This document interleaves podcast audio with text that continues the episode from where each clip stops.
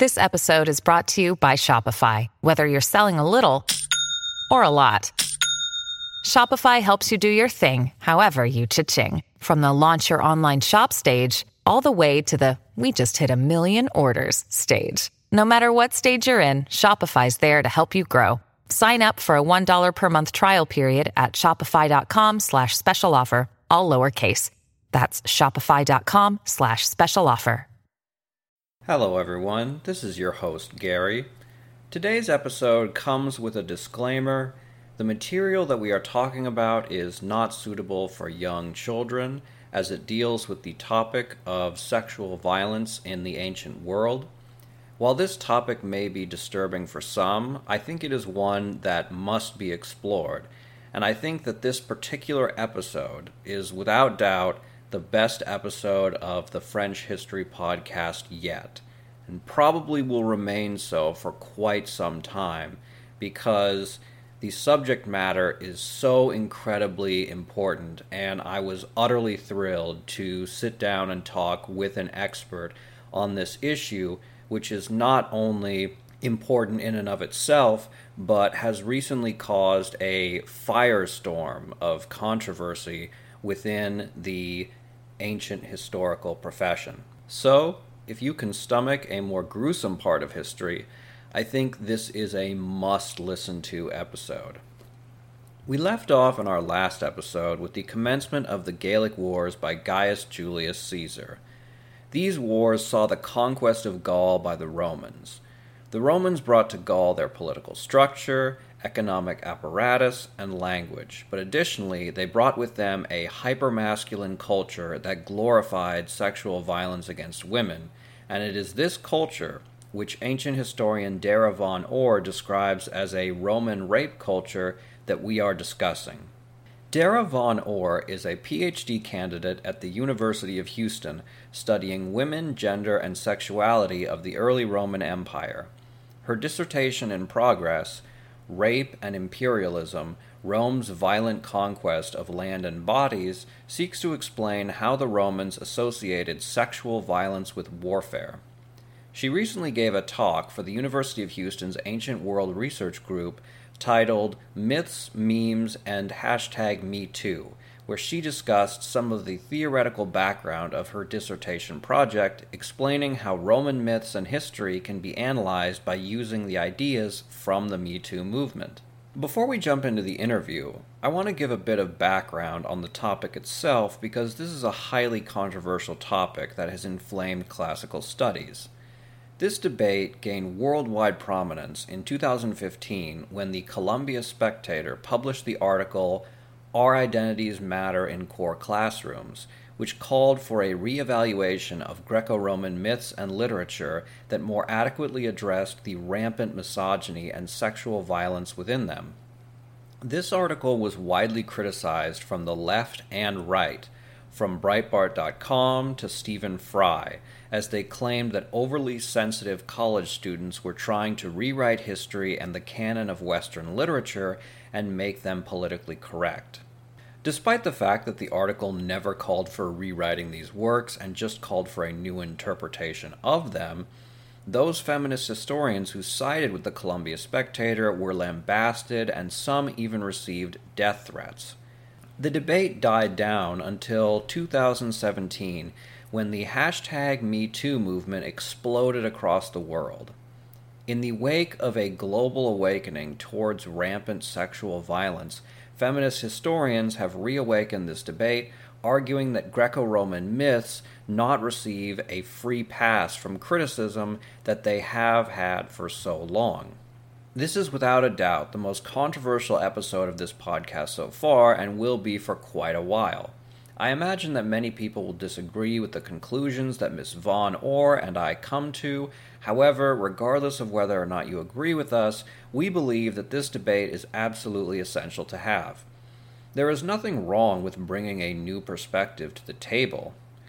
The way the historical process works is that new perspectives emerge and challenge the old, and either the old are swept away by superior arguments, or the new die off due to their inferiority. New perspectives on old sources is what makes history. For nearly 2,000 years, women have been left out of the conversation regarding Greco Roman culture and mythology.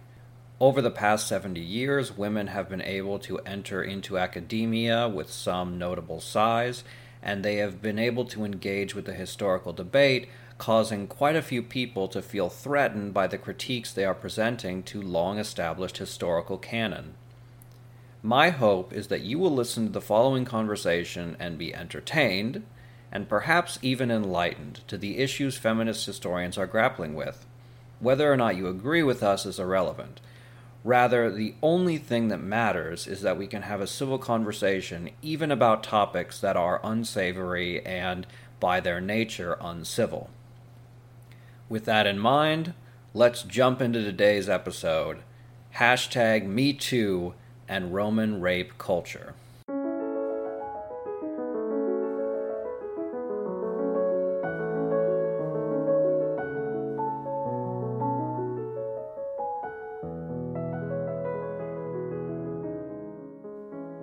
Uh, thank you very much for uh, joining me, Darah. Oh, thank you for having me.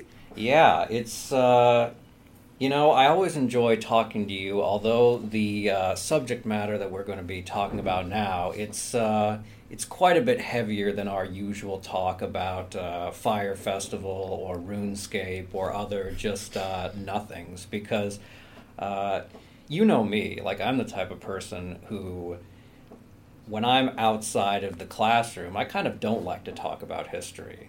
Like, Oh, yeah. yeah, like I try to have a life outside of history because so many of our, um, when you're in academia, when you're in the ivory tower, as we are looking out like Rapunzel trying to escape, at least that's me, everyone else just talks.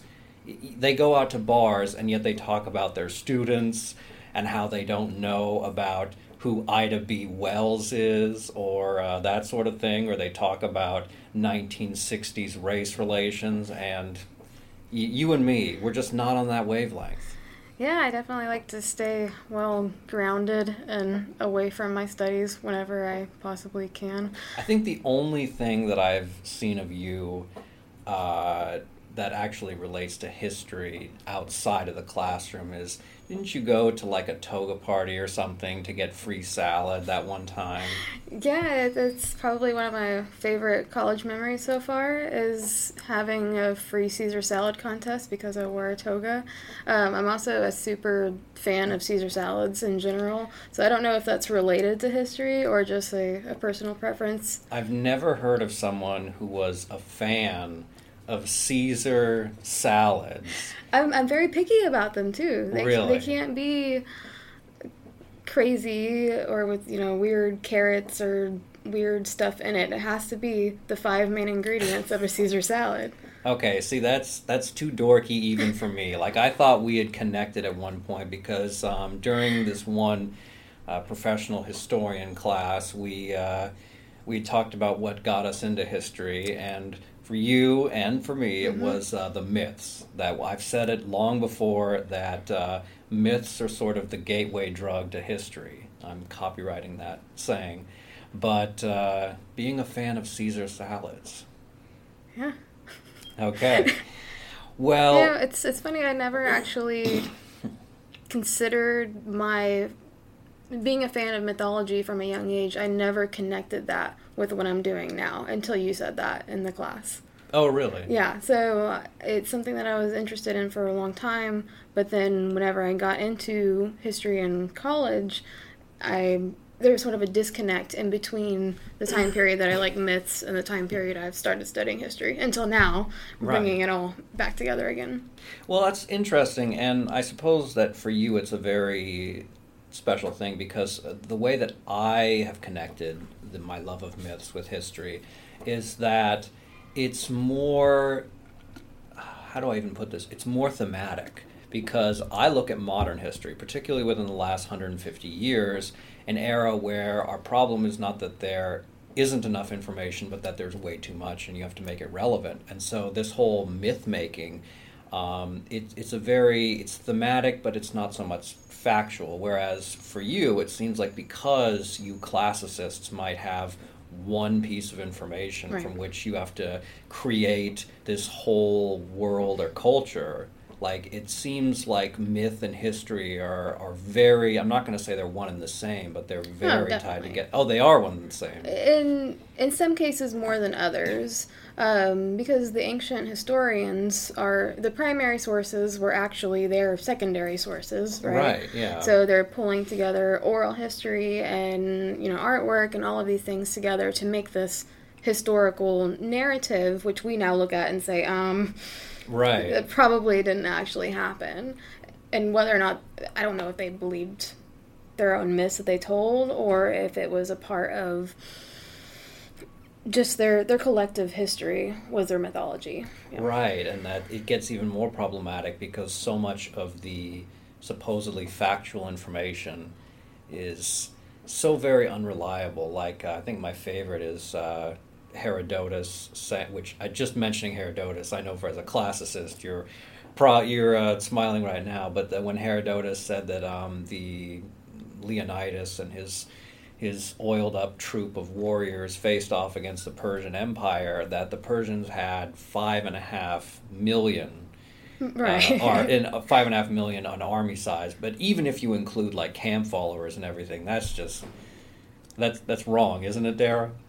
Well a lot of these numbers okay herodotus wasn't there you know sitting and counting the troops.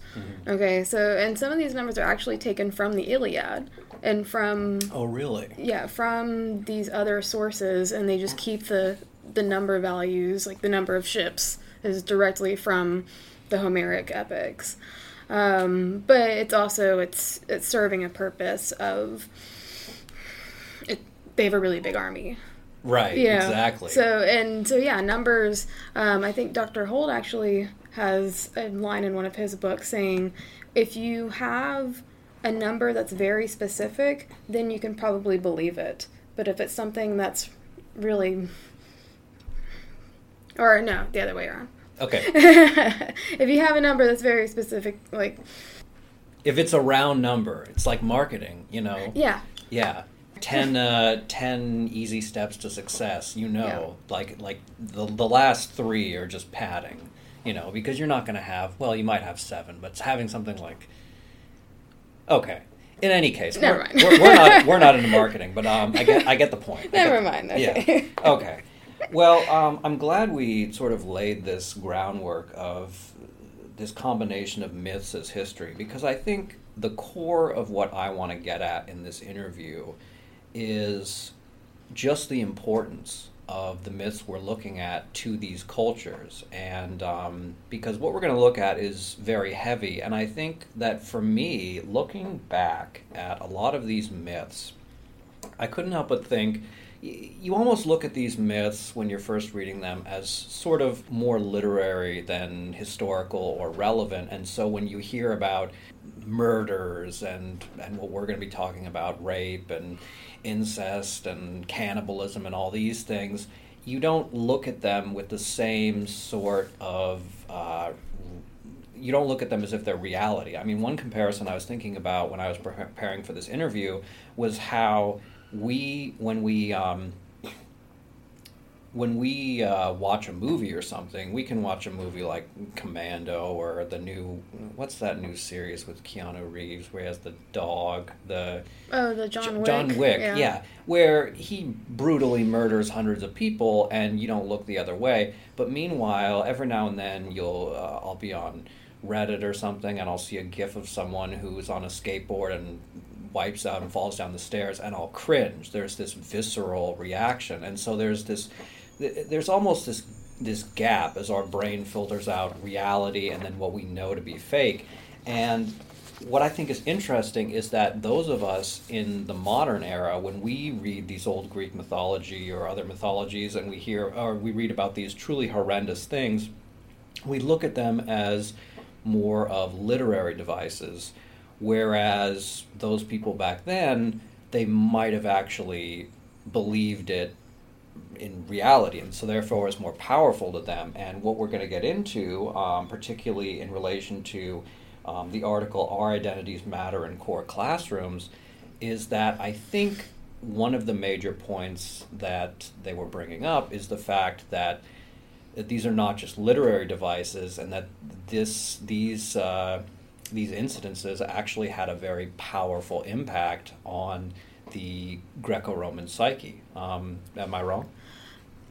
I think it goes both ways, where it is just like our culture today, and I want to make a lot of these comparisons, not to say that you know the Greco-Roman world is the same as today, but we can use a lot of the same ideas. So we have what could be described as a rape culture in our current era, right? So um, defined as a, a widespread system of beliefs that socializes people to accept, justify, defend, deny the presence of rape or sexual assault. And so, whenever you have that, you have people in charge of making media that perpetuates and is also an example of this culture. So, in the ancient world, it's very similar, where you have these men who believe that rape is okay, perpetuating the myth that rape is okay, which people are reading and seeing that rape is okay. So, so on that note, I, I kind of want to talk about the greater project that you're working on because you have actually turned this into a dissertation and uh, something which I very much look forward to reading once it's in paperback. But the project that you're working on is about rethinking Greco Roman history and mythology with a hashtag MeToo lens. Um, can you give us an intro into how this all got started? Yeah, so my project is, or the dissertation is specifically looking at the early Roman Empire rape culture and how that's corresponding to the ideas of conquest and imperialism. So, war is rape, rape is war, that idea. And I have started from the beginning of college wanting to write about women's history, and this has turned into women and gender and sexuality history. And ancient history and the classics can sometimes be an echo chamber of the same ideas over and over. And because I have a background in, in feminist theory, I'm able to bring in a new perspective to 3,000 year old myths using the hashtag MeToo movement as a framework to study this period. So, before I get back to the questions that I had prepared, I need to stop at this definition which you provided of rape culture. I think that's a, a good definition in general, but I have to ask is the rape culture that we have seen in maybe specific institutions which have recently come under fire, certain fraternal societies. Is there a categorical difference that you see between modern institutions and then the Greco Roman society? I guess one of the biggest differences right now that we're seeing is that rape is actually a lot more out in the open than it was in the Greco Roman periods. So, both that we are talking about it more because of the Me Too movement itself, but also because we have a, a specific name for these things. Right. So, there wasn't really a name for this is rape in this way, or this is sexual assault, or this is sexual harassment, uh, or this is rape culture. We have those that terminology now that we can use, whereas before it was this woman was abducted. This woman was snatched away. Yeah, do you want to explain the difference um, in in the Greek and the Latin, uh, the word that they used? So the Romans had the word raptus, and it's pretty easy to see how we get the word rape from that, or rapture as well. Ooh. So it's right capturing, grabbing, snatching, taking. Um, but in a lot of these contexts, it's capturing a woman and then she's pregnant, right? Oh. So there's the the underlying assumption that this can be conflated with the actual act of sexual assault.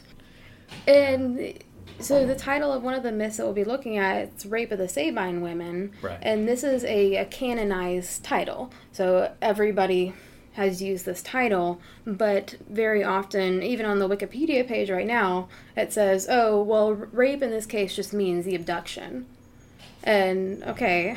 Right. But it, it, there's also rape there. Um, in the Greek, the word is harpazo, which is um, very similar, snatched, grab. Is where we get the word harpy hmm. from, um, which interestingly, they are traditionally agents of Zeus harpies. Right. Right. Well, I mean, no surprise there. And uh, I'm sure we're going to get into that. Um, but in that case, there's, again, when I look at this, there's so many myths to choose from, particularly towards the founding of Rome, which we'll get to um, in a moment. But you cornered in on three specific myths and how they relate to modern points of debate over uh, sexual identity. Do you want to uh, introduce those three ones that you brought up in your most recent talk? The three myths that I looked at were Helen of Troy, when considering consent, Callisto, as told by Ovid's Metamorphoses whenever we're thinking about rape culture, and finally the rape of the Sabine women when we're thinking about toxic masculinity. Do you want me to? Yeah, let's um let's break those down then. Helen of Troy is one of the most popular women in historical fiction, and she comes up a lot in movies and TV shows. There's a recent Netflix series about Troy where she's there, and most of the modern media is portraying Helen as having a reluctant consensual affair with Paris or slash Alexander, depending on your translation. In the myths themselves, the affair or the relationship between Helen and Paris is very ambiguous. There's not a lot of information on it, and there's lots of different sources giving conflicting information about their relationship. But if we look at book three in the Iliad, so this is the fight between Menelaus and Paris. They're fighting over Helen. Helen is has already been abducted at this point, but she's basically done with this whole thing. She doesn't want to be a part of it, whether she was at the beginning or not. But book three makes it clear that she doesn't want to be with Paris anymore. But Aphrodite is intimidating her into going to bed with Paris to the point of saying she's going to bring her divine wrath against her if she doesn't. Um, and I believe that this is the Aphrodite is a stand in for male aggressive desire and a reflection of the non consensual nature of their relationship. The Trojan War supposedly started with the judgment of Paris. This is the competition between the three goddesses Athena, Hera, and Aphrodite, and the, the golden apple. So Paris is asked by Hermes to judge who's the most beautiful out of the three goddesses and each of the three offer him something in return for this apple. So Athena offers him wisdom, Hera offers him power, and Aphrodite offers him the most beautiful woman in the world. And so Paris chooses Aphrodite, and his prize right is Helen. So from the beginning, even if we want to say, for example, Aphrodite convinced Helen to go with Paris, or even if Paris convinced Helen to go with him. These are still examples of a of a coercive or a coercive relationship that's not 100% consensual. And what we know from the Me Too era, if it's not 100% consensual, it's not consensual. Right. Let's unpack that just a little bit because essentially, I think our conception of consent is so different from, uh, I mean, not even from thousands of years ago, but even from our last generation. 30 years ago. Yeah. Right, yeah. yeah. So, so what, what would you say is the differences between how the ancients viewed consent and then how we see it in the wake of the Me Too era? All right, so even we'll say from the ancients. I don't know if the ancients necessarily had a view of consent. Right. Totally. That's that's quite uh, a the problem there. Yeah. Yeah, and there's a lot of philosophical arguments. I don't know if you want to get into this, right? So if if women weren't legal bodies, could they actually consent? Was any was any sexual affairs in the ancient world consensual? Right. Too much. Okay. and yeah, and um, I think on that note, I, I couldn't help but think because here's something where uh, actually our two professions overlap because uh, this concept of consent, this is really something I don't think people even realize how new it is. I think um, so much of the things that we take for granted as a moral standard within our society is actually something that is barely come about. And so some of the examples that I would uh, bring up is that I don't know how many people know this, but throughout most of his, of Western history, the idea of sexual violence within a marriage not being violent or not being considered uh, immoral was uh, pretty much accepted up until about 70 years ago. In fact, Alaska became the last state in the United States of America to ban marital rape in the 1950s. And so this is uh, this idea that women can actually say no and that they don't owe sex to someone. Certainly. yeah. Right. This is something that is this is uh, It, I would argue that a lot more recent than that did marital rape become an idea. Even though legally it was a thing, it's still I I think in a lot of people's minds it's not really a thing. Well, yeah. Um, on that note, uh, I was going to also mention. So, for those people who don't know who Phyllis Schlafly is, uh, Phyllis Schlafly was sort of the counter to the second wave feminist movement during the 1960s and 70s, where you had a lot of women who were trying to bring up concepts of sexual violence and to change the narrative. Phyllis Schlafly was arguing that the modern feminists were essentially degrading motherhood and degrading the traditional position of women. And Phyllis Schlafly, when asked if there was such a thing as violence between the husband and wife, she said that there was no such thing as rape within a marriage. That essentially sex was something that women owed men. So this really, it's like you said, this is not something that is wholly. Uh, uh, Ancient. It's it's not ancient. Yeah, this Right. is something which has stayed with us to this day.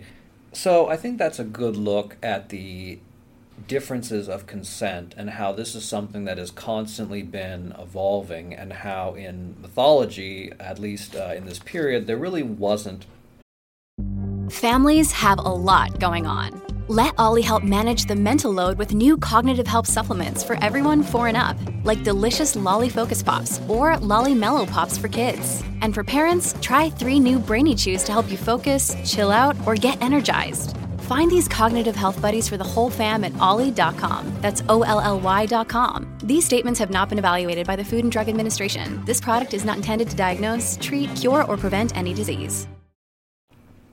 A clear idea of consent if there was one at all. So you brought up the issue of consent, uh, but then you had, uh, let's move on to the next myth of uh, Callisto. So, what did you uh, draw from that? The Callisto has been presented in a lot of different mythological work. So Hesiod is where she first shows up. But I'm going to talk about specifically in Ovid's Metamorphoses, which is one of the, the more recent versions, and it's definitely the longest version. So, Callisto can serve as an example of rape culture. Rape culture works by putting the blame on the perpetrator and away from the victim. So, the story of Callisto shows this in the following way. Callisto is a virgin nymph follower of Diana, who is the Roman version of Artemis. And Zeus, or in this case, Jupiter, wants to get to her, right? So, wants to to capture her, Right. abduct her, Yes, whatever Right. word they were using. Yes. so he sees her and he disguises himself as Diana to get to her. So he's able to get close to her and talk to her and distract her, and then eventually it's described as him grabbing her and Ovid describes her fighting back. So he says if Juno, or Hera, would have seen her fighting back, she wouldn't be mad at her because of how hard she fought. But because it's Jupiter, she's not able to. So she becomes pregnant from the rape, and because of this, she's kicked out of Diana's entourage for violating her vows of chastity. And Juno attacks her out of jealousy and rage. So Ovid describes Juno as pulling her to the ground by her hair, and then as she does this, Callisto turns into a bear. So she loses her voice, she loses her family, she loses her son, who doesn't recognize her as a bear, and then eventually her and her son are turned into the constellations Ursa Major and Ursa Minor. She's full of guilt, she's full of shame, and this shows how the blame of of rape of her assault is placed on her rather than on Zeus or Jupiter. Jupiter is able to get away into the sky and Callisto is left there voiceless and without her family. Right. This is the sort of thing that I think we would regularly look at if we were looking at it through a purely modern lens. If someone had written this as a, a fiction, then this is a, a clear example of here the woman is being shamed because she was the victim rather than the man being shamed. And so I think that's that's quite a, a good example. So before we try to tie this in, uh, tie this in, but also justify that because uh, I think that even bringing this up, as we have seen, is quite controversial. There's one more myth that uh, you looked at, this one uh, being the rape of the Sabine women. You want to uh, jump into that? Right, so the founding or the creation of the city of Rome is described as being through this this myth, the rape of the Sabine women. Romulus, one of the, the mythical founders, the king, the first king of Rome, he creates a sanctuary to start his city and allows in a bunch of men, no matter if they were slaves before, criminals, doesn't matter. Forgiveness, amnesty, come to my town, so let's grow it. But it's just men. So, in order to grow the city beyond a single generation, they need to get wives their first idea is to go around to the different neighboring cities and ask for political alliances, and all of them refuse to to help them out. So finally, Romulus decides to throw a religious festival and give a signal, and at that time, all of the Roman men abduct the other cities' young women and carry them off. Eventually, Romulus tells them that they're going to be the mother of the Ro- mothers of the Roman race. They're going to be a part of the ownership of the splendors of Rome, and they the women accept that. So, even if we don't call this a rape, right, we can call this an abduction and kidnapping and forced marriage, which sounds great as well. It's a bit rapey. It's yeah. A, yeah, it's a lot rapey. Yeah. Yeah, and at the end of the myth, the Sabine women essentially accept. Yes. That is legitimate. Yes. So there's a big fight between the the Sabine families, right, the mothers and fathers whose daughters were captured and taken away, and the Romans, and the Sabine women stand in between the two and say, we don't want to lose our fathers, we don't want to lose our husbands, we don't want to leave our children orphaned. So stop fighting. And everyone's like, oh, yeah, that's a great idea. They agree with the women. Right. And essentially, the moral of this story is that a woman, to a large extent, has to know her place, wouldn't you say? Or. Uh, essentially, I mean, maybe I'm misreading this, but it seems like the moral is that uh, there's a certain uh, that the priority is the society itself. That Definitely, in this case, it yeah. is Rome, yeah. rather than mm. yeah loyalty. Loyalty to Rome is the number one priority. Yeah, for Romans. Right, and in this case, even if a woman is abducted, even if she is sexually violated, that she should still give due obedience to, To Rome. Rome. Yeah. So at this point, now that we've sort of laid these on the table, we have Helen of Troy, uh, Callisto, we have uh, the rape of the Sabine women. I think now would be a good point to actually talk about why it is that it is important to re examine these uh, and to look at them through a modern feminist lens because I have a feeling that this is, by leaps and bounds, going to be the most controversial episode so far that we've had. And uh, I don't know, have you faced any controversy or had people saying that you're uh, white knighting it uh, as of yet? Or No, I haven't had. I haven't really actually been out there Okay. that much to get the backlash, but it is it's scary to be a part of this conversation. Right, because I mean, e- even if you haven't gotten out there personally, there have been quite a few uh, people who have been arguing this that have been blasted uh, by a lot of different sources, left and right. Right. The the mythology, the Greco-Roman culture has gotten a free pass based on the virtue of it being Greco-Roman culture. Right. And in addition, it's seen as a a golden era in some ways, especially the the Roman Empire, Augustus's era. It's beyond reproach. Definitely has been the the attitude so far. But I think it is, uh, I think you're doing a, a great work uh, by re examining this because after looking over just all of these myths, what strikes me is how pivotal rape itself was to the Greco Roman religion, culture, and state identity. Um, and when I say rape, I'm not talking about abduction, but literally sexual violence itself. And I created a mini list here uh, to go over the rape myths involved in the creation of Rome. The first one is uh, the rape of Europa by Zeus, which leads to the birth of Europe, so the founding myth of Europe as a civilization. Right. Next, we have the abduction, let's call it, of uh, Helen of Troy, which leads to the Trojan War, Right. which causes Aeneas to flee, and he becomes the ancestor of Romulus and Remus, who later found Rome. Uh, next, we have Rhea, the mortal woman, not to be confused with the Titan, who is uh, raped by Mars and gives birth to Romulus and Remus, uh, who found the city of Rome. There is then the rape of the Sabine women, which allows Rome to survive as a city and also metaphorically acts, in my opinion, as a justification for Roman expansion. And then finally, there's the rape of Lucretia, which causes the Romans to rebel against the Etruscan monarch and found a republic because they're so disgusted that a Roman woman uh, could be raped by this uh, corrupt king.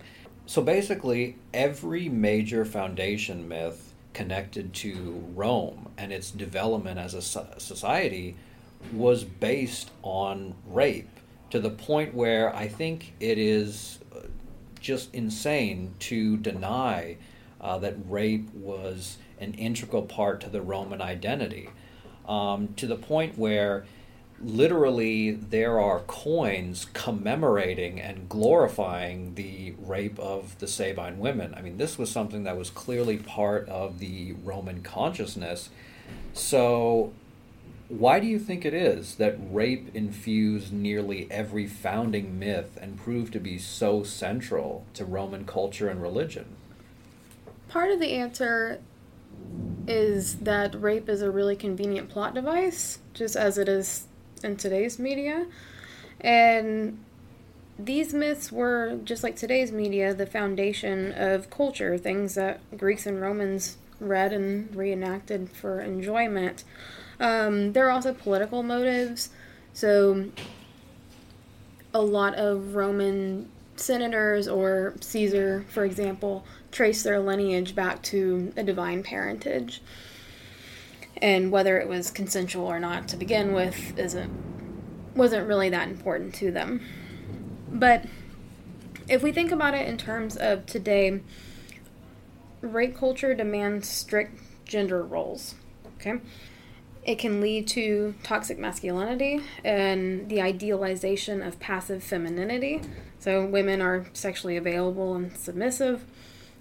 In both Greek and Roman culture, sole political and economic power was in the hands of the men. And ideally, in Athens, women wouldn't even have been seen at all. They would Right. stay in their house and not talk and not be named, not be a part of civic life or f- family life. Some Roman women did gain political power. So, one of my favorite examples is Agrippina the Younger, and she was the mother of Nero. And in her own time, she was slandered, and this myth still persists today as Agrippina had an incestuous relationship with her own son Nero. And Right, and every time uh, a Roman emperor dies mysteriously, it's, It's always the, the fault of fault. the woman. That's Yeah. right. So, this is a culture that routinely demonizes women's sexuality and identities. And there's a, a theory that rape functions as a form of oppression against women, so keeping women in their place by the use of fear of rape. Um, and so, can you imagine a better tool to keep women in their place than having the very foundation of your society based on sexual violence against women? Right, and this is something, and I'll give this as the last justification because, in my mind, I don't think we need to justify why we're speaking about this, but given just how heated this topic is, um, I think that it's worth noting here that you cannot talk about Roman culture, Roman identity, and Roman belief without talking about rape. So maybe uh, for those of us who are listening to this, maybe you don't necessarily agree with some of the conclusions we're coming to, but it absolutely has to be talked about. I mean, after looking over this and realizing that every single story about what it means to be Roman and how Rome came about, and every one was based on a rape, the, whether or not you you interpret things the same way that Darah and I do, at least this is something that has to be talked about. And to a large extent, it really isn't. The the Greco Romans are given quite a pass. Yeah, I, I have a comparison. I'm not sure if it's a great comparison, but it's would be as if an antebellum historian said, "Yep, there is slavery. Let's talk about something else." Yeah, although that's uh, that is sort something that is kind of done nowadays, where slavery is pushed aside and people talk about states' rights. Even though I believe it was the vice president who specifically gave a speech when the South seceded and said that the basis of the Confederacy is on the idea that the white man and the Negro are not equal. And yet today we still have a lot of people who say, "Oh well, it wasn't about." Slavery, it was I states' really, rights. Really I don't want to get into that. Yeah, exactly. you know, well, well, we're not going to get into that because you know this episode's going to be controversial enough talking about rape, so we're not going to also bring up uh, race politics that I know of. Rape in antiquity has not necessarily been ignored completely. There have been a couple of volumes in the 90s. Amy Richlin is a huge scholar on sexual aggression in Rome. But prior to women being a part of academia, which, whenever you think about the scope of Roman history or the study of Roman history, this is a, a huge chunk of time of only men creating the knowledge about Roman history. And there were there's a lot of interest in political developments, economics of the Roman Empire. Why was there a transition from the Republic to the Empire? Who was Augustus? What do we know about Augustus? How great was Augustus? And so there was less of an interest in gender politics or social life in Rome at all.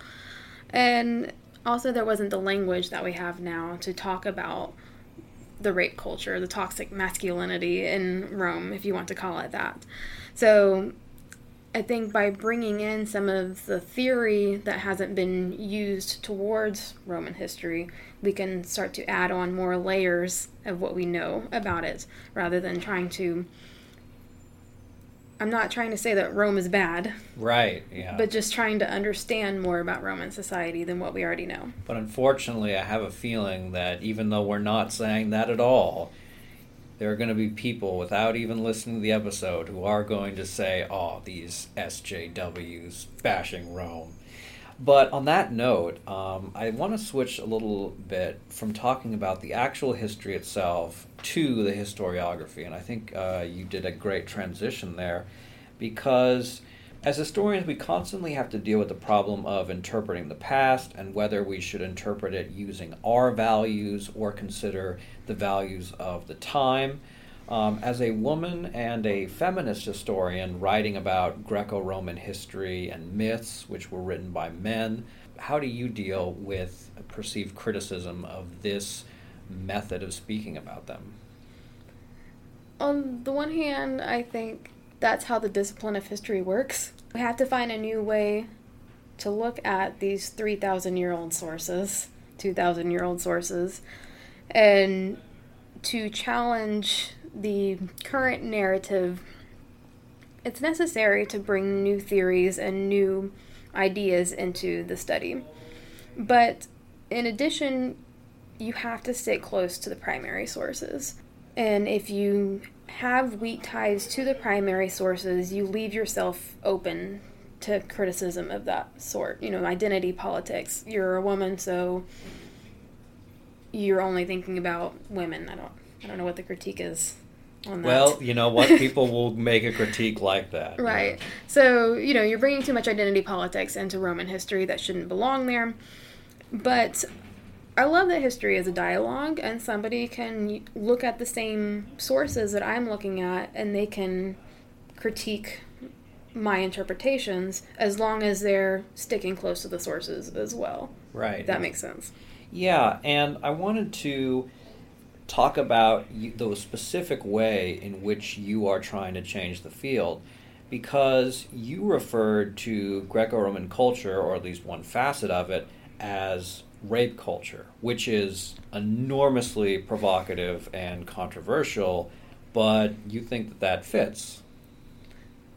Yeah, it's very scary to use words like that when it comes to Roman history because of the potential pushback.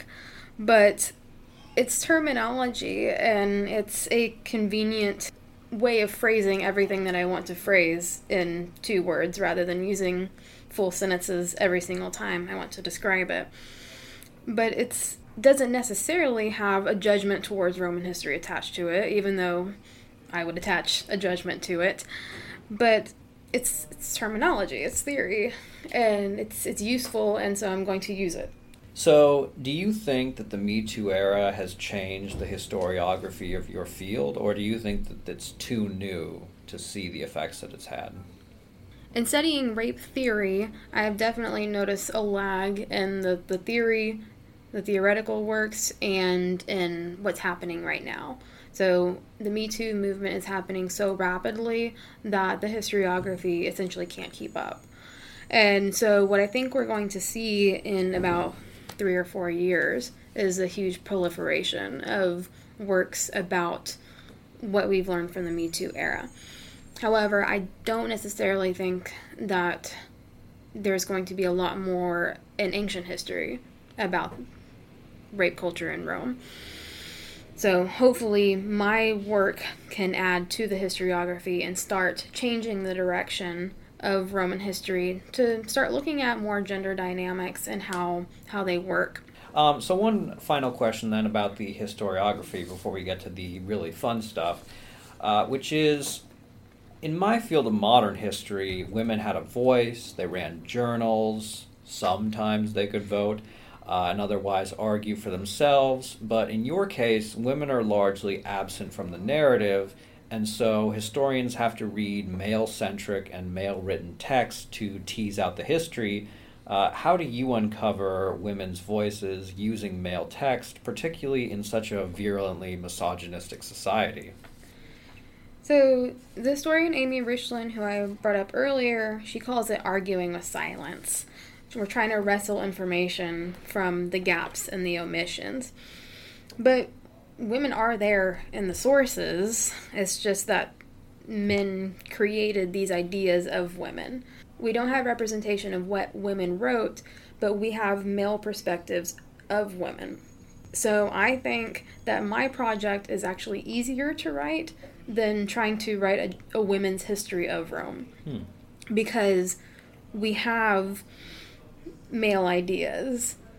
So if we can analyze the male ideas, that's actually not that difficult of a project. It's way more difficult to figure out who was Agrippina because it's all male ideas of who Agrippina is. In some ways, it's unfortunate because I'm still looking at men. Right. And but who wants I, to look at men? So men keep the central role, right? But I'm still trying to uncover the voices of the voiceless through this. So, my project is a female perspective on the male perspective of females. Whoa, just pulled an inception there. But uh, on that note, wow, what another great transition. So we're going to move on a little bit because one thing that I wanted to talk about is pop culture and how they cover these historical periods. Uh, I think you and I are uniquely qualified to do this since we're both video game and movie junkies. Um, one thing that I found out is that nowadays, many, if not the majority, of movies, TV shows, or books dealing with the ancient world all the way up to the medieval period have at least one rape scene. There's uh, the scene in Game of Thrones with Cersei and Jaime Lannister. There's quite a few in one of my favorite literary series, The Prince of Nothing. There's in the movie 300. I don't know how you read it, but as a cinephile, I get the sense that it's a way of authenticating the work. That, on the one hand, by having a rape scene in a historical show, it shows that the show deals with serious topics and is therefore mature but also it casts itself as historically accurate because it demonstrates that this was a misogynistic time.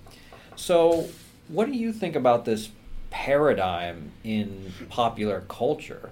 I think we can criticize this as being dramatic, but are they really wrong to think that a show about pre modern times must have a rape scene to be authentic?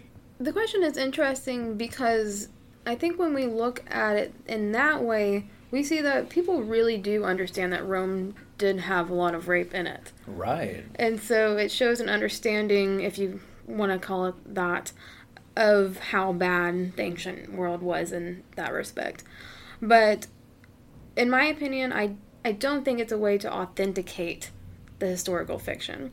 I think it's a way to display rape on the screen and not have to answer the hard questions about it. Right. And whenever there's a pushback, they can say Rome, they had rape. Right. Rather we're, than we're just actually, doing what they had. Yeah. Rather than just actually answering the questions about why are you showing this? What purpose does it serve? Right? Is it actually dealing with rape? Is it dealing with the aftermath and the intense violation of body and identity of a woman? Or is it trying to provide shock value or have a spectacle for a male audience to see? Nine times out of ten, or maybe ten times, maybe ten times out of ten, rape on the screen is done in a very disturbing way. Yeah. I mean, aside from just the fact that itself is disturbing, but the way that it's handled. Exactly. Yeah. You know, that's that's really interesting. I hadn't considered that perspective before. It's amazing how if you say that Rome or in a medieval period had a rape culture, like just saying that will have some people get offended. But meanwhile, if you show right. a rape on the screen and say, "Oh well, this was just the, mid of the medieval times," there's that connection for people. So I guess there's just this desire for people not to have feminist narratives to take over. Yeah, it's the want to acknowledge rape without having to engage with the realities of rape. Right. Or to show, you know, boobs and butts on the screen. Right. And at the same time, as we'll get to, perpetuate myths about rape in our own time. So, you know, asking for it, or a woman must in some way have brought her own assault upon her. Those sorts of myths get perpetuated in on the screen in the media. So, one strange thing about Hollywood is that people think it's so progressive when in reality it really isn't, despite the fact that Green Book won the Best Picture uh, last night. So often, the movies produced by major studios are horrendously backward. One strange thing about most of these films is that they depict rape much as the ancient Greco Roman writers did. For example, in Game of Thrones, there's the infamous scene where Cersei Lannister is mourning her dead son Joffrey, rest in peace, and her brother Jaime enters and he wants to have sex. She refuses, but then he forces himself on her and she accepts and then supposedly enjoys it there are quite a few books and films that I've seen where this same topos takes place, where a woman starts out resisting only for it to turn into consent midway through. Uh, do you think there is a reason that this narrative remains? What's really telling about the episode of Game of Thrones that you mentioned is that the director, Alex Graves, defends his decision for this scene, claims that it's consensual by the end because somehow consent can magically appear at the end of a rape. Or consent is something which you can get at the end rather than what starts the sexual encounter. Right. So it seems that these directors are both a reflection of and a perpetuator of this rape culture. And the idea that a survivor of an assault eventually enjoys it is a really, really horrible thing to perpetuate. So to have the idea of your body reacted or you your body felt pleasure from it, so that means you actually consented. That's a horrible, horrible thing to be perpetuating in these movies and TV shows. And what's interesting, I think, is that this uh, topos isn't just something that is in uh, let's say, raunchier films and television, which are often aimed at male audiences, but this is something which is quite often aimed at female audiences as well, even uh, young girls. So, uh, case in point, specifically mentioning Twilight, uh, Stephenie Meyer's The Host, and then Fifty Shades of Grey, which is aimed at uh, women. Case in point, Fifty Shades of Grey where Christian Grey stalks, harasses, and threatens Anastasia Steele until she is coerced into sex. Metaphorically, the same thing happens in Twilight and in Stephenie Meyer's The Host, where in both books and films there's an instance where a girl doesn't want to be in a relationship with someone or kiss a boy, but then the boy forces her into it and she accepts his advances because he's hot and rich. So, in that sense, do you think that we have moved beyond this ancient Greco Roman narrative, or are we still just echoing the same idea that as long as the guy is hot, rich, or serving the glory of Rome, that therefore it's okay? It's, it's interesting that these works that you bring up are by women and for women. And I think, on the one hand, it shows this internalized rape culture that again like Alex Graves, I don't think that they realize what they're creating counts as rape or coerced or assault or not fully consensual, which anything other than fully consensual is not consensual.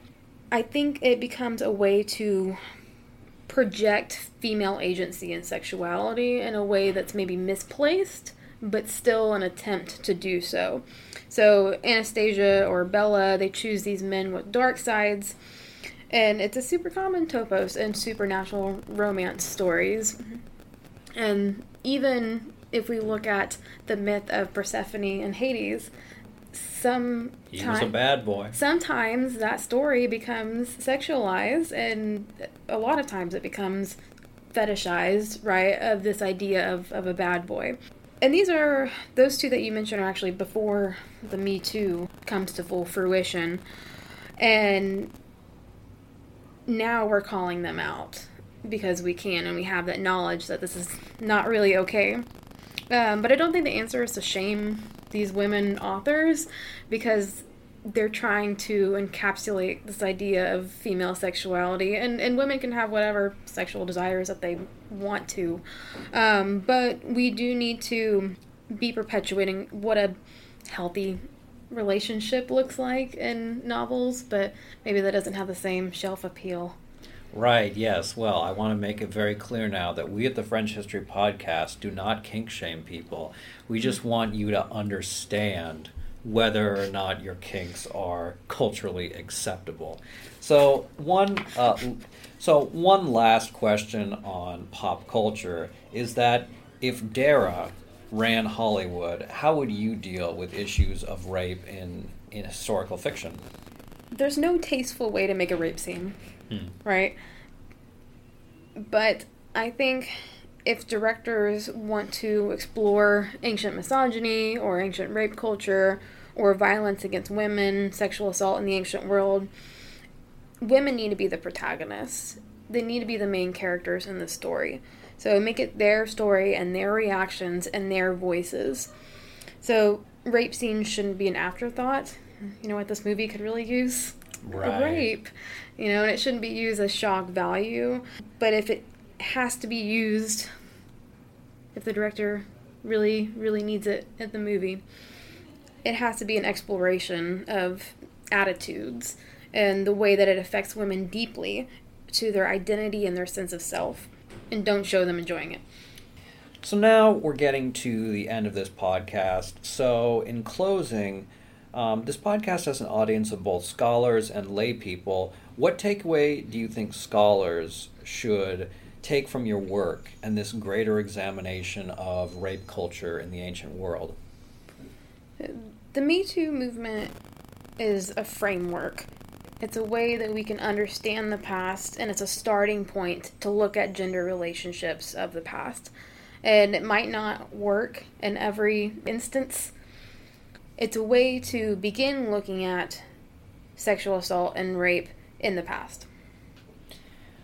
So, what do you think lay audiences should take away from this because, from my understanding, lay audiences have a vague awareness that women were treated much worse the farther back you go in history. Yet at the same time, there's this other idea that, well, that's just how things were. Um, can you address that? And is there a problem with having this mentality? So, the main takeaway I would say is to question and criticize the ancient world and what you see in the media about the ancient world, and honestly, question and criticize the world today. In addition to being a theoretical framework, the Me Too movement is an is an assertion that the voices of women and all survivors matter. And just saying, "Oh, that's how things were," it's dismissive. It's dismissive of good historical thought, and it's also dismissive of the women who were and are abused. It allows Zeus's and Weinstein's to remain innocent and allows Callisto's to stay silent. I think the the point that you bring up to criticize everything is something that is really at the heart of this entire conversation because on the one hand there is quite a bit of pushback against even the notion of critiquing the Greco Roman world and that we should just uh, accept anything that we have a personal discomfiture with as being a product of the time right. or as being a literary device when nothing is beyond criticism. And so, whether or not we adjust our value judgments to accommodate a separate time, the fact is is that even ancient sources from thousands of years ago are not they should not be impervious to value judgments. And I think whenever we say criticize, what we're meaning is really analyze, right? So not necessarily saying again, not saying Rome bad, right? But saying that we need to take a, a different look, a different perspective on these sources, and we can learn a lot about the past by using present ideas. Well, thank you very much, Darah, for engaging in this conversation. This has been absolutely fantastic, truly enlightening, and it's uh, always great talking to you. Thank you. Thank you for having me. Au revoir.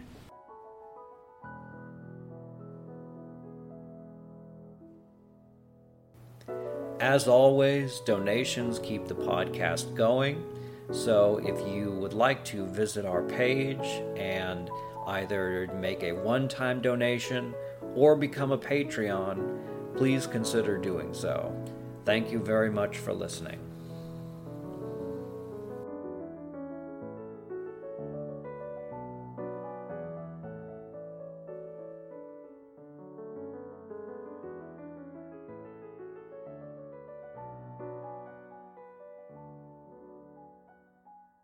It's time for today's Lucky Land horoscope with Victoria Cash. Life's gotten mundane, so shake up the daily routine and be adventurous with a trip to Lucky Land. You know what they say your chance to win starts with a spin. So go to luckylandslots.com to play over 100 social casino style games for free for your chance to redeem some serious prizes. Get lucky today at luckylandslots.com. Available to players in the U.S., excluding Washington and Michigan. No purchase necessary. VGW Group, void where prohibited by law. 18 plus terms and conditions apply.